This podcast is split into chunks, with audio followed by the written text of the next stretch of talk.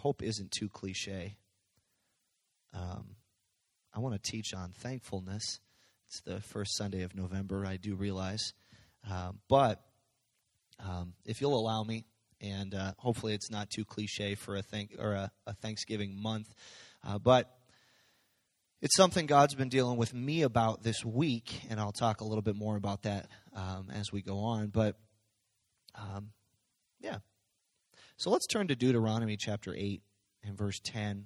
If you have your Bibles with you, Deuteronomy chapter eight and verse ten. Deuteronomy, of course, being Moses' last will and testament, essentially, as he's preparing to transition leadership to Joshua. The children of Israel are about to step into the promised land. Moses is reviewing much of what has gone on over the last 40 years. And there's this interesting passage of, of Scripture in Deuteronomy 8 and 10 that reads like this. We're going to read down through verse 18. When thou hast eaten and art full, then shalt thou bless the Lord thy God for the good land which he hath given thee. That's a circumstance that we're quite familiar with in this beautiful place that we live. Anybody ever get to eat until you're full? I have this problem uh, where I apparently don't stop eating until I'm I'm full, and I'm praying that the Lord help me with that. But when you've eaten and you are full, then is the moment to bless the Lord. Verse 11 Beware that thou forget not the Lord thy God, and not keeping his commandments and his judgments and his statutes, which I command thee this day. Lest when thou hast eaten and art full, and you've built good houses and lived in them, and when your herds and your flocks and thy silver and thy gold and your bank account and your paycheck and your 401k and everything that you have is multiplied, then thine heart be lifted up, and thou forget the Lord thy God, which brought thee forth out of the land of Egypt from the house of bondage, who led thee through that great and terrible wilderness, where there were fiery serpents, scorpions, drought, where there was no water, who brought water forth out of the rock of flint, who fed you in the wilderness with manna, which thy fathers knew not, that he might humble thee, and that he might prove thee, to do thee good at thy latter end and say thou in thine heart, My power and the might of my hand hath gotten me this wealth. See, there's something interesting in the human condition that when times are good, we like to let up. We like to let back we like to release the throttle a little bit and begin to think to ourselves whether it's intentional or not. And perhaps this is just for me today, and, and you guys don't exist in this place at all, but it is so much easier to pursue God when I have a distinct need. When I've got a distinct something in my life that's causing me discomfort or pain, it seems so much easier to pursue God. And so Moses is warning them look, you're going to go into the promised land. You're going to step into that place. You're going to have beautiful homes. You're going to have all the food you could ever want to eat. But don't forget me. Don't, don't reach a place in your life where you begin to say, you know what, I've gotten me all this wealth. But in verse 18, we'll finish that portion of Scripture with this. But thou shalt remember the Lord thy God, for it is he that giveth thee power to get wealth that he may establish his covenant which he sware unto his fathers as it is this day. No matter my ability level, no matter how successful I might ever become, I can never move past the mindset. I can never move past the point where I remember it is actually God that provides it to me where I remember that it's, it's not my hand, it's God. It's not my wisdom, it's God. It's not my position, it's God. Because all of that could change in just one moment. If I ever forget God, if I ever forget how good He's been to me, all of it could change in a moment. There's a phrase we've all heard you don't know what you've got till it's gone. Anybody ever heard that phrase? I'm reasonably familiar with the way that the Lord speaks to me and gives me uh, thoughts to talk on, teach on, preach on. And I was a little surprised this week. Um, I was listening to a podcast, and I've learned, because I have a horrible memory, that um, when God pops something into my mind, I like to, I have to write it down. I've got to write it down so I can go back to it later. And so I was listening to a podcast this week, and the host was discussing the, the two hosts they were discussing the incredible world that we live in and trying to demonstrate trying to communicate what he actually meant. One of the hosts uttered this sentence there are bananas on my counter. And for whatever reason the lord was like boom it was like electricity in my brain. I'm like okay this is weird. It's probably i felt i looked as weird maybe as you're looking at me right now. And so i wrote it down because i knew it was going to come up later and so I try to do with it what I try to do with any word that I feel the Lord's given to me. If, if God pops the word faith into my mind, I, I want to spend time in the scriptures studying out faith. If he, if he pops some other thought or a verse into my mind, I want to spend some time studying it out. I want to dive into it. I don't want to just bask in it and never dig into it. Uh, you don't have to be a preacher, you don't have to be a pastor to be at home digging into the Word of God, diving into it. Each of us should be mining that Word of God for ourselves because you never know when you're going to need that nugget. If God puts something in your heart, don't just write the verse down and be like, oh, that's great, that's fantastic. But allow that to kind of dive down inside of you and dig it out because there's a good chance God's setting you up for a situation later in your life, a week later, a month later, where that nugget that you dug out of the earth and you dug it out of the Word of God, God's going to use you to deliver that to somebody else. So here I am thinking about bananas. And I realize that I sound bananas. But the ultimate point is this this fruit that we think anybody have bananas at home right now we might even have bananas downstairs that we're going to have for a snack. This fruit that we think absolutely nothing about, going to the store and snagging. It, it, it's, it's so commonplace to us. How in the world did it end up here? Bananas don't grow in South Dakota. There are very few bananas actually grown in the United States at all. The vast majority of our bananas come here on a boat. Now, the average American, and uh, if, if you've been below average, you might be very average or maybe even above average in this portion right here. The average American eats 27 pounds a year of a fruit that's grown in an entirely different country.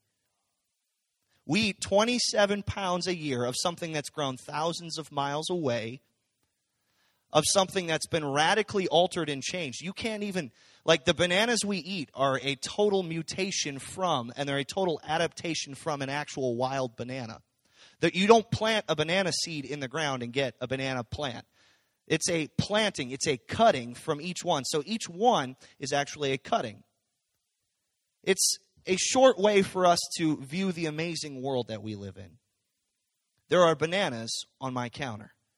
There are things in my life that if I don't stop and take a conscious moment to think about them, if I don't stop and take a moment to reflect and recognize how blessed I actually am, I'll think nothing of it until I don't have it.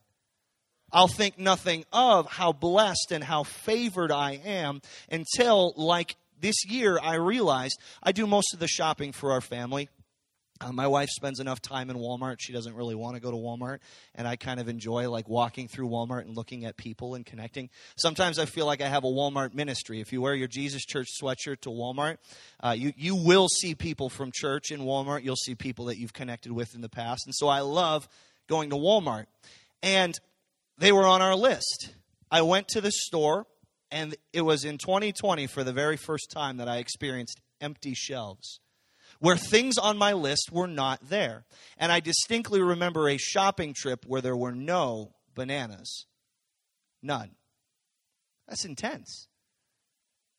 I had never thought about it before. The only thought I ever had was, all right, I've got to get the perfect ripeness of the bananas. And lo and behold, when I walked up to it, I, I looked at that counter and there was, there were, I mean, there was like this moldy one over here and like this one with the flies buzzing. There were none Nothing, zilch, nada for me to grab. And it was driven home in that point. I live a life that is so incredibly blessed. I live a life that is so incredibly comfortable in a comfortable house in a comfortable country to the point that it's very dangerous for us. It's a very dangerous place for us to exist when we have that, that, that, that expectancy that everything's going to be there. It's November. The time marches on, our year marches on. In a couple of weeks, we're going to pause to recognize the national holiday of Thanksgiving. Most of our country, or many in our country, will then immediately leave their family dinner, line up at various stores, and begin to wrestle each other for the last discounted blender. Now, I like to go to that because, again, I like watching people and creating havoc, and it's kind of fun.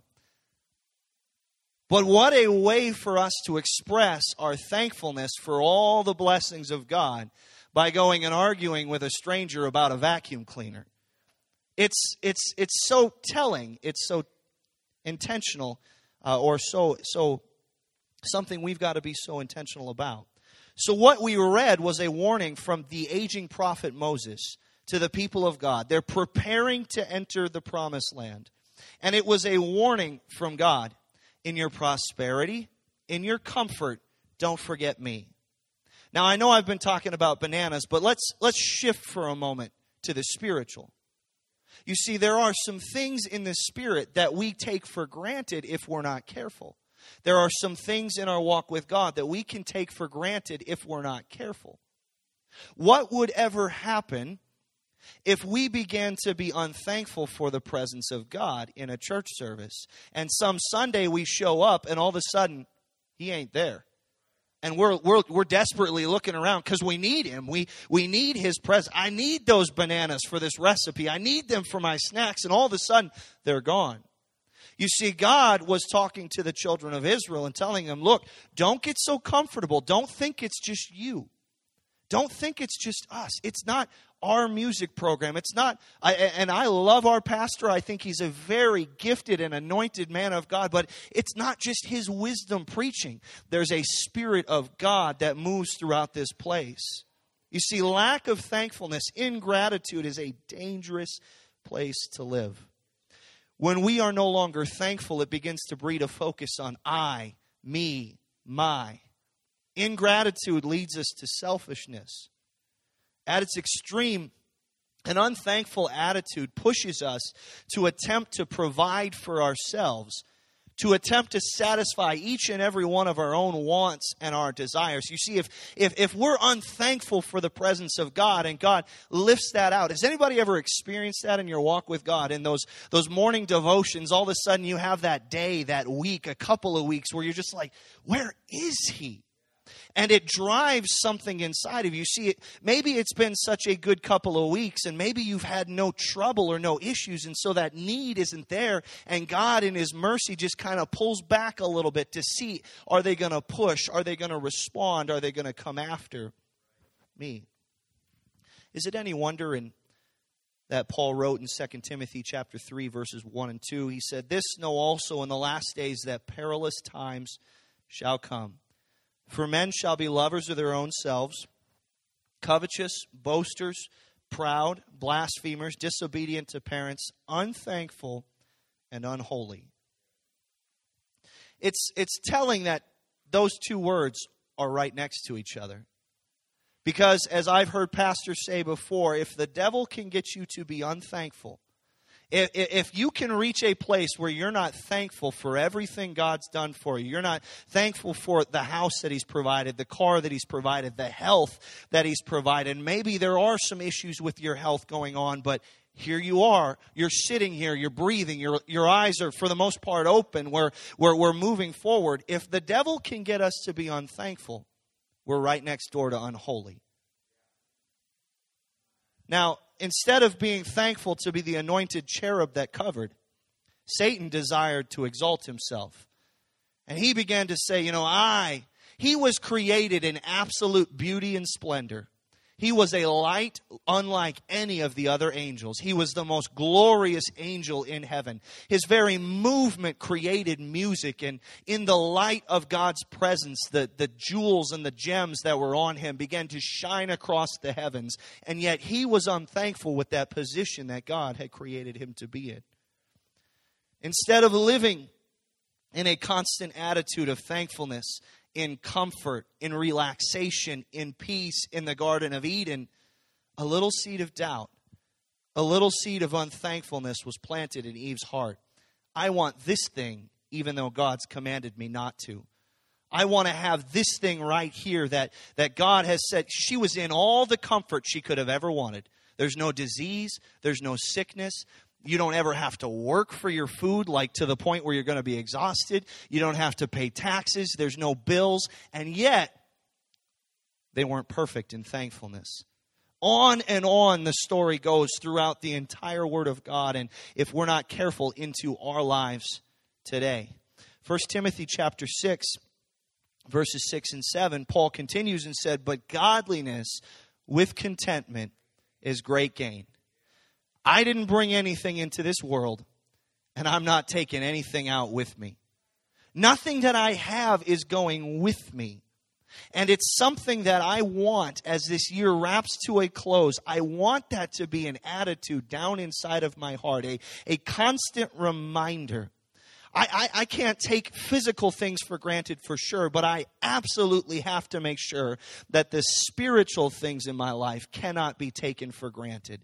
The, the anointing of God, the presence of God in my home, His, His presence in this church, His, His presence through the Word of God, the gifts of the Spirit. I don't want to take any of that for granted. Thessalonians 5 and 18 there's a place that we must reach. It says, In everything give thanks, for this is the will of God in Christ Jesus concerning you. It is a mark of the mature believer to be willing to offer thanks in every circumstance. It's the mark of a mature believer to be thankful no matter what's going on raising children has, has really helped drive this home for me. As a parent, I hope they can't, they're, they're not paying attention right now, so hopefully they can't hear my booming voice downstairs. As a parent, nothing bothers me more than unthankfulness. And I apologize to my parents for my childhood behavior. When food was set on the table in front of me, and without even touching, I just go, oh, that's disgusting, and push it away. And I've, I, even though we've all sworn, has anybody ever said, I'm, ne- I'm not going to do what my parents did? I'm not going to talk like my parents. Anybody ever say that? I have now found myself talking to my children and saying, you know, there are kids that aren't going to get to eat supper today. And I'm like, oh man, it's driving me nuts. But there's a realization, there's a growing understanding inside of me that I've got to have this attitude and I'm determined to pass it on to my children. It's the mark of a mature believer to be able to give thanks to God in every circumstance. Look at Job.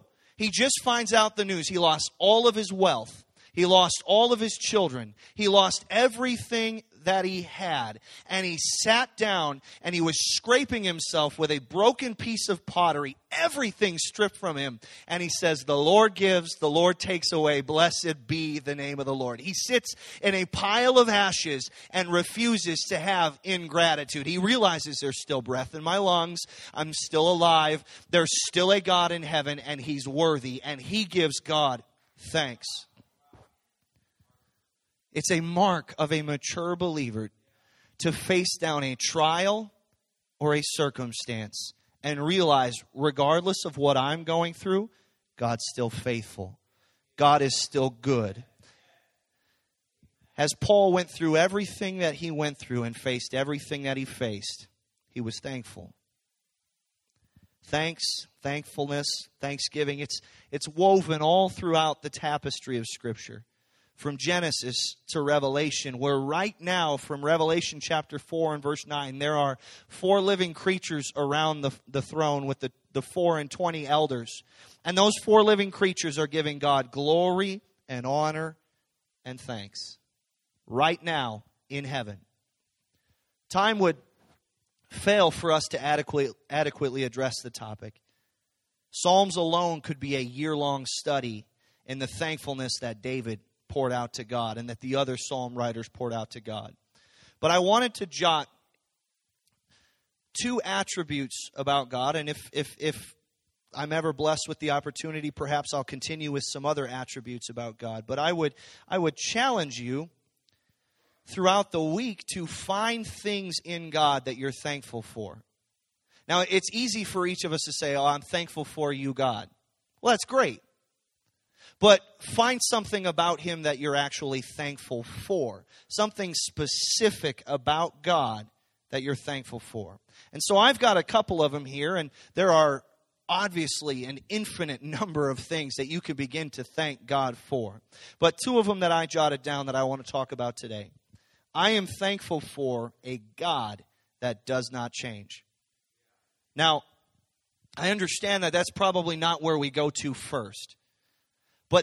That fact, that truth about God's character, is more than just a shouting point in a sermon. It, it, it's more than just a line to try to get people to stand to their feet and clap their hands. We serve a God that is unchanging. 2020 has been bringing us change, and change is painful. Change is, is a hurtful thing most of the time.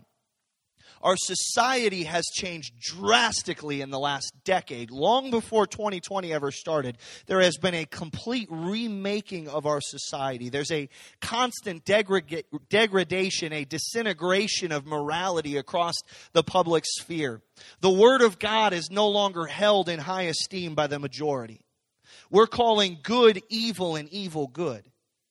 There's a whole lot of change going on in our society. There's, there's a whole lot of shifting, and we've watched it from within our own lives. We've watched it within the church with this curiosity and with this, this almost unaddressed sense of dread like, what's going on out there? What, what's actually happening in our country? I, I can't quite put my finger on it.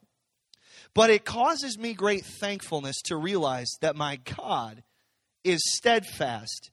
He's unmovable. He's unshakable. He's unstoppable. He existed from eternity past, and He'll exist until eternity future. He's the God that I was, I am, and I am to come. Jesus Christ, the same yesterday, today, and forever. He is unchanging. He's unaltering. There's, there's not a change of his opinion. If he wrote it down in his word 2,000 years ago, it's still valid for us today.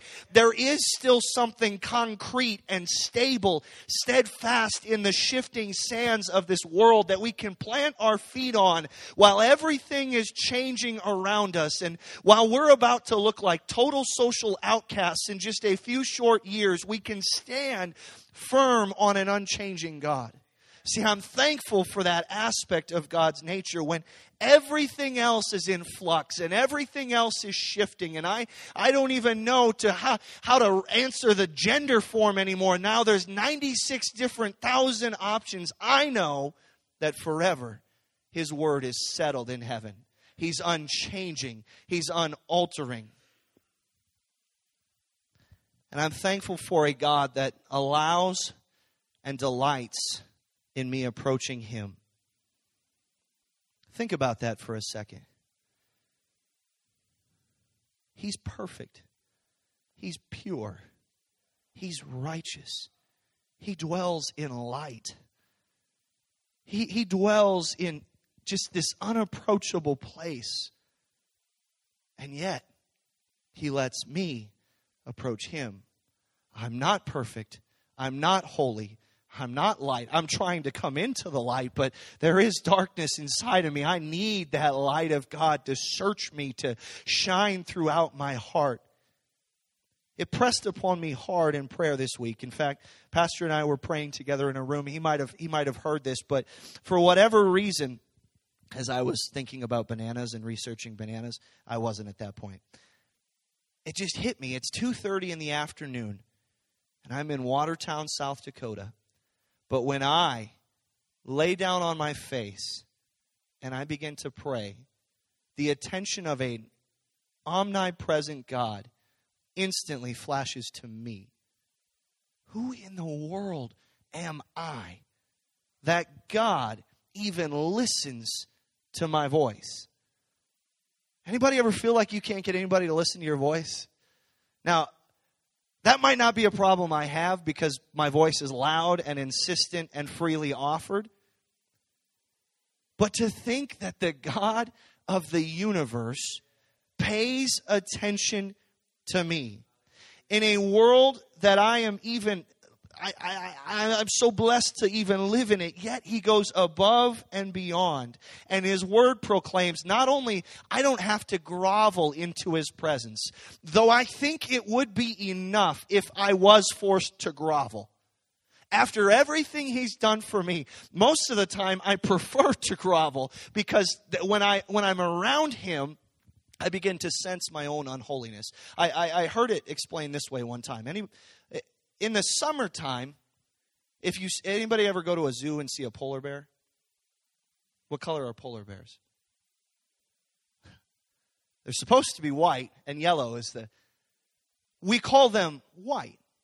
And when you see that polar bear in the summer, it looks pretty white. It stands out like a sore thumb across the tundra going on. It's a white bear. But when the snow falls, the polar bear now looks yellow or like a brown tinge to it. See, when I'm looking just at myself, I can I can begin to say, you know what? I'm looking pretty good. I'm looking pretty clean. I'm I'm pretty holy. I, I'm a good guy. But then all of a sudden I get in the presence of actual purity, actual holiness, the actual goodness of God, all of a sudden, all of my righteousness looks pretty nasty and looks pretty filthy next to him. And yet, this God allows me in all of my nastiness not just to grovel before him, but to become bold before his throne. I don't have to crawl in like the worm that I am, uh, but because I've been adopted as his son, I can kick open the doors to the throne room uh, and come in boldly to my father and begin to say, Dad, uh, this is what I need. This is the mercy. This is the grace that I need for this help. This is the grace that I need for this moment. Please think about that this week. Please think about that during this service. As we begin to worship God at 11, the, the worship begins, the preaching begins. Who am I? Not only that, as I draw nigh unto God, He begins to draw nigh unto me. I can't explain it. I mean, he's everywhere. He's also in a centralized place on his throne. But as I make that effort to get close to God, God responds in kind. He's not running away from me saying, hey, hey, come on, keep up, let's go. He's coming to me. He's running towards me as I begin to pursue Him. I can trust and I can believe because it's from the unchanging Word of God that He is drawing closer to me. As I make that effort, even if I don't feel Him in my morning devotion, I will stand in faith with thankfulness on the word that tells me I made the effort, so he's making the effort. I put the energy and the time in, uh, and I know that he heard everything that I said. He that dwelleth in the secret place of the Most High shall abide under the shadow of the Almighty. He's so interested in bringing you into a secret place. He's so interested in bringing you into a place uh, that we have no business being. And yet he says, Come here. Uh, I want to draw you so close to me that you are in my shadow. You're, you're under my wing, as it were. You're covered by my goodness and my mercy. See, I'm determined to be thankful for this. Even when my belly is full, and in a possible circumstance where my belly is not. I'm determined to be thankful for these attributes of God, even when I've got a, a nice roof over my head. It's something actually, I don't know why, but it's been on me so heavy. As I watched that snowstorm last week, every morning in my devotions, I'm thanking God that I'm in a warm house wrapped in a warm blanket. But I'm determined to be thankful whether I'm in my warm house or whether I'm not whether we're meeting together in this church together to lift up the name of Jesus or whether we're not. I'm determined to be thankful. See, thankful people don't have to be begged to worship, they're always ready. Thankful people don't need somebody to cheerlead them or to shout at them. They're ready to go uh, because they realize who they are and who He is. Thankful people view whatever God asks as their reasonable service. You see, when, when God begins to ask me something, it's very easy in my state of comfort and my state of relaxation to think, well, wait, hold on, God. I'm going to break a sweat. I might have to miss a meal. I might have to. He, he, I don't want to use only personal examples, but it, it comes to mind. And God asked me, sell your truck and give it to missions. Now, it wasn't a fancy truck, but for whatever reason, I, I had some hesitation to do it. Why? Why? Do I not believe that He could instantaneously provide something else? Do I not believe that maybe a walk would be good for me every once in a while? Do I not believe that a God who owns everything in this universe, anyways, could take care of me? You see, a thankful people view God and whatever He asks of them as a reasonable service at the end of it all, after everything, after the servant has come in from the field, and after he's worked all day in the sun, and after the master asks him, you know, the master's expecting the servant who's come out of the field to go ahead and wash his hands, dress himself, and serve the master. And at the end of it all, God's simply going to say, You've done your reasonable service. It's not unreasonable for him to expect things from us. let's go ahead and stand in this place.